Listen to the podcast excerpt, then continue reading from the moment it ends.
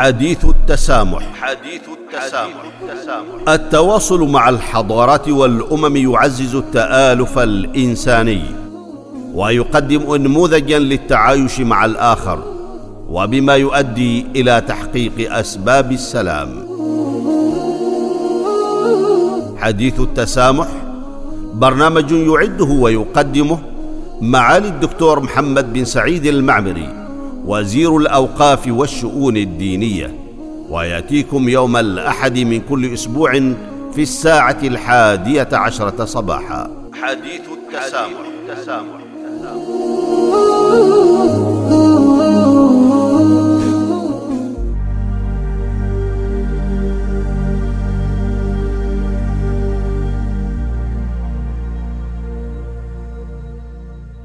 بسم الله الرحمن الرحيم الحمد لله والصلاه والسلام على رسول الله وعلى اله واصحابه اجمعين والتابعين لهم باحسان إلى يوم الدين المستمعون والمستمعات الاعزاء السلام عليكم ورحمه الله تعالى وبركاته أهلا وسهلا بكم في هذه الحلقة الجديده من حلقات برنامجكم حديث التسامح والذي سنتناول فيها الدبلوماسيه الثقافيه فاهلا ومرحبا بكم جميعا.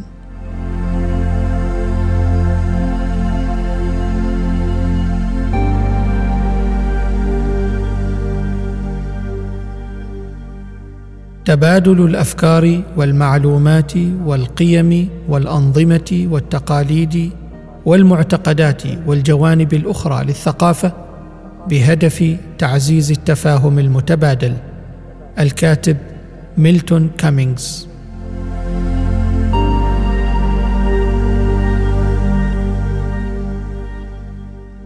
تعرف المعاجم الثقافة أو الثقافة العامة على أنها مجمل العلوم والمعارف والفنون والآداب في إطارها العام.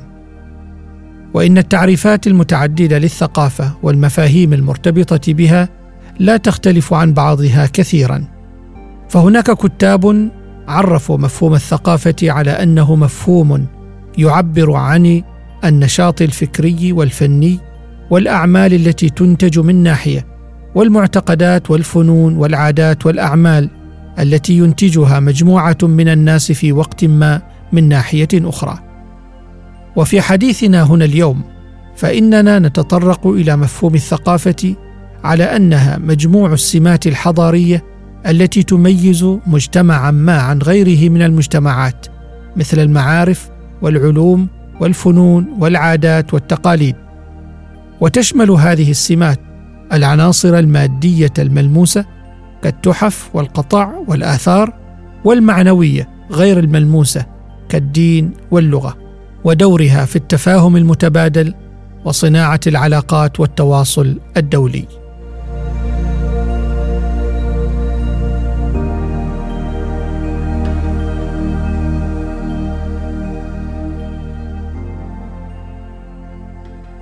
عند ذكر العلاقات وأوجه التعاون والتواصل الدولية بين الشعوب والدول يتبادر إلى ذهن المستمع العلاقات وأوجه التعاون الاقتصادية والسياسية والأمنية.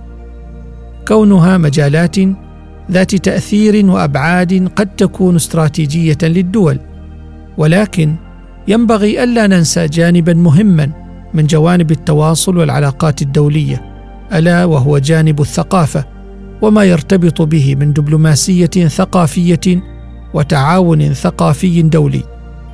فكل الأنشطة التي تمارسها القطاعات العامة والخاصة والمنظمات الدولية والمنظمات غير الحكومية والمبادرات والبرامج المجتمعية التي تهدف إلى ترويج ونقل المعرفة والمهارات والفنون والمعلومات الثقافية من مجتمع إلى مجتمع آخر من الممكن أن تدعم العلاقات بين المجتمعات والشعوب والدول لكونها ترسخ مفهوم التفاهم والثقة والاحترام المتبادل وتعزز التسامح والتعايش بين الثقافات المتنوعة. مع ظهور مفهوم الدبلوماسية وما يرتبط بهذا المفهوم من مفاهيم أخرى كالقوة الناعمة والقوة الذكية للدول في مطلع التسعينيات من القرن الماضي أصبح للعامل الثقافي شأنا لا يقل أهمية في التعاون والعلاقات الدولية عن باقي العوامل التي ذكرناها كالسياسية والاقتصادية والأمنية.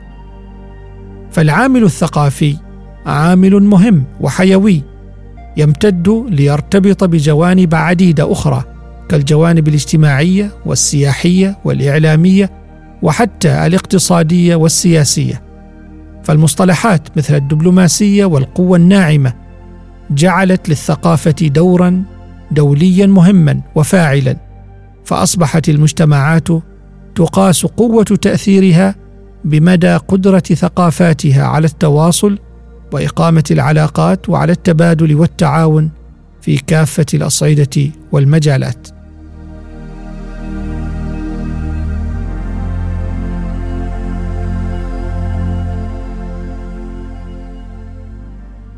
لا شك أن للثقافة دورا في تطوير العلاقات بين الشعوب والأمم منذ القدم. فقد استفادت المجتمعات عبر مختلف العصور من بعضها البعض عبر توظيف التبادل الثقافي من خلال عدة وسائل منها الآداب والفنون والمهارات وحتى الهدايا الرمزية.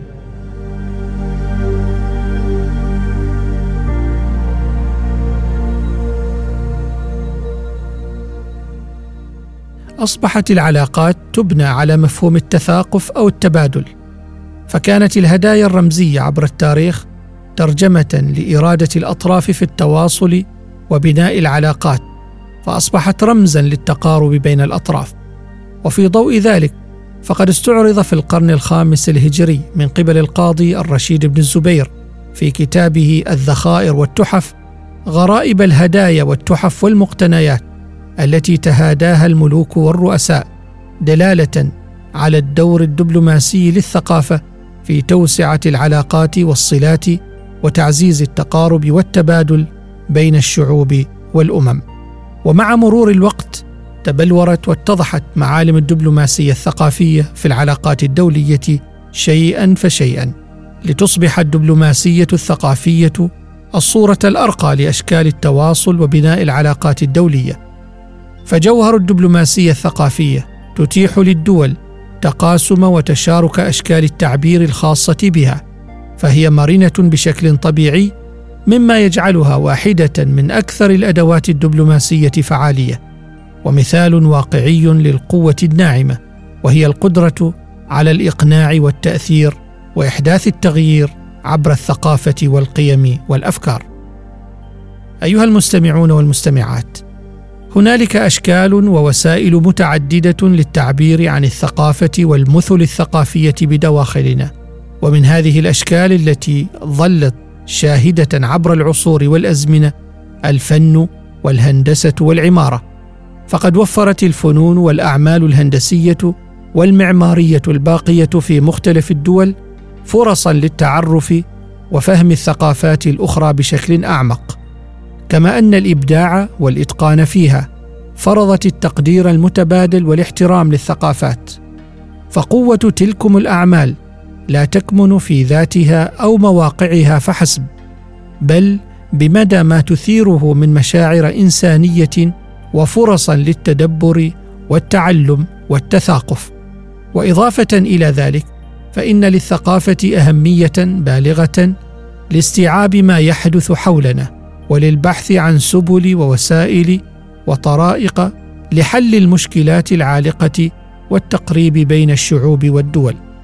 فالفنون باختلافها كأداة للدبلوماسية الثقافية قد أثبتت دون أدنى شك قدرتها للوصول إلى النفوس والعقول والمشاعر متفوقة حتى على اللغة في بعض الأحيان.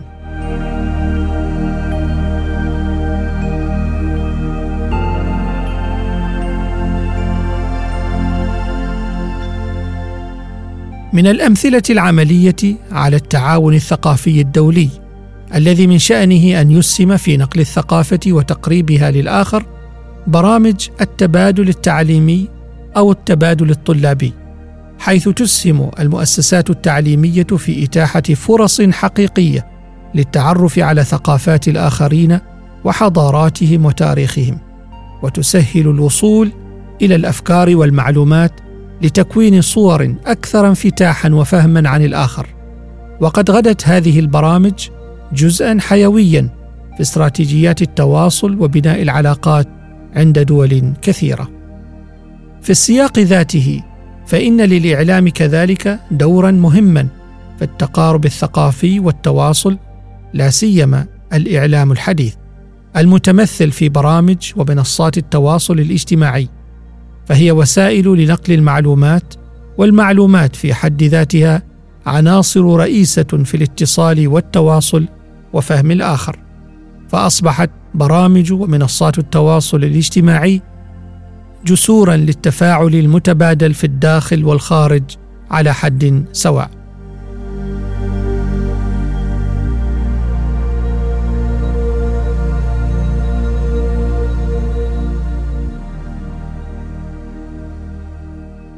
أعزائي المستمعين والمستمعات عندما يسافر الإنسان فإنه يصبح سفيرا لبلده وثقافته وبأخلاقه وحسن المعاملة يصبح دبلوماسيا ثقافيا يشكل رأي الآخرين وتصوراتهم حول ثقافته وثقافة بلده ومجتمعه.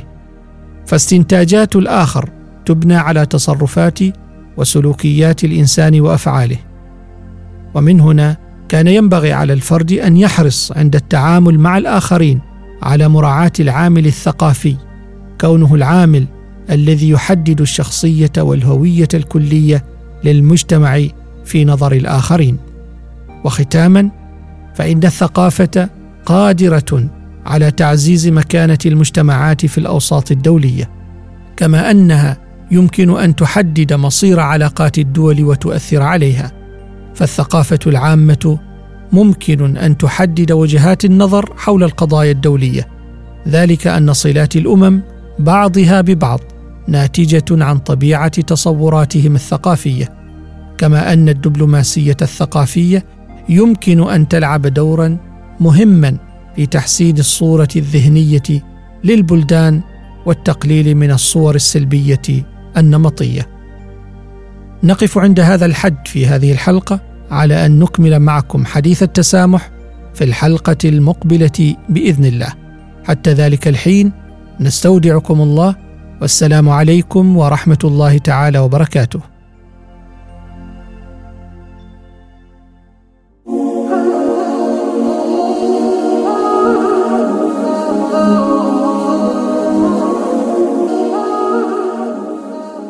حديث التسامح. حديث التسامح. التواصل مع الحضارات والأمم يعزز التآلف الإنساني ويقدم نموذجا للتعايش مع الآخر وبما يؤدي إلى تحقيق أسباب السلام. حديث التسامح برنامج يعده ويقدمه معالي الدكتور محمد بن سعيد المعمري. وزير الأوقاف والشؤون الدينية ويأتيكم يوم الأحد من كل أسبوع في الساعة الحادية عشرة صباحا حديث التسامح, التسامح. التسامح.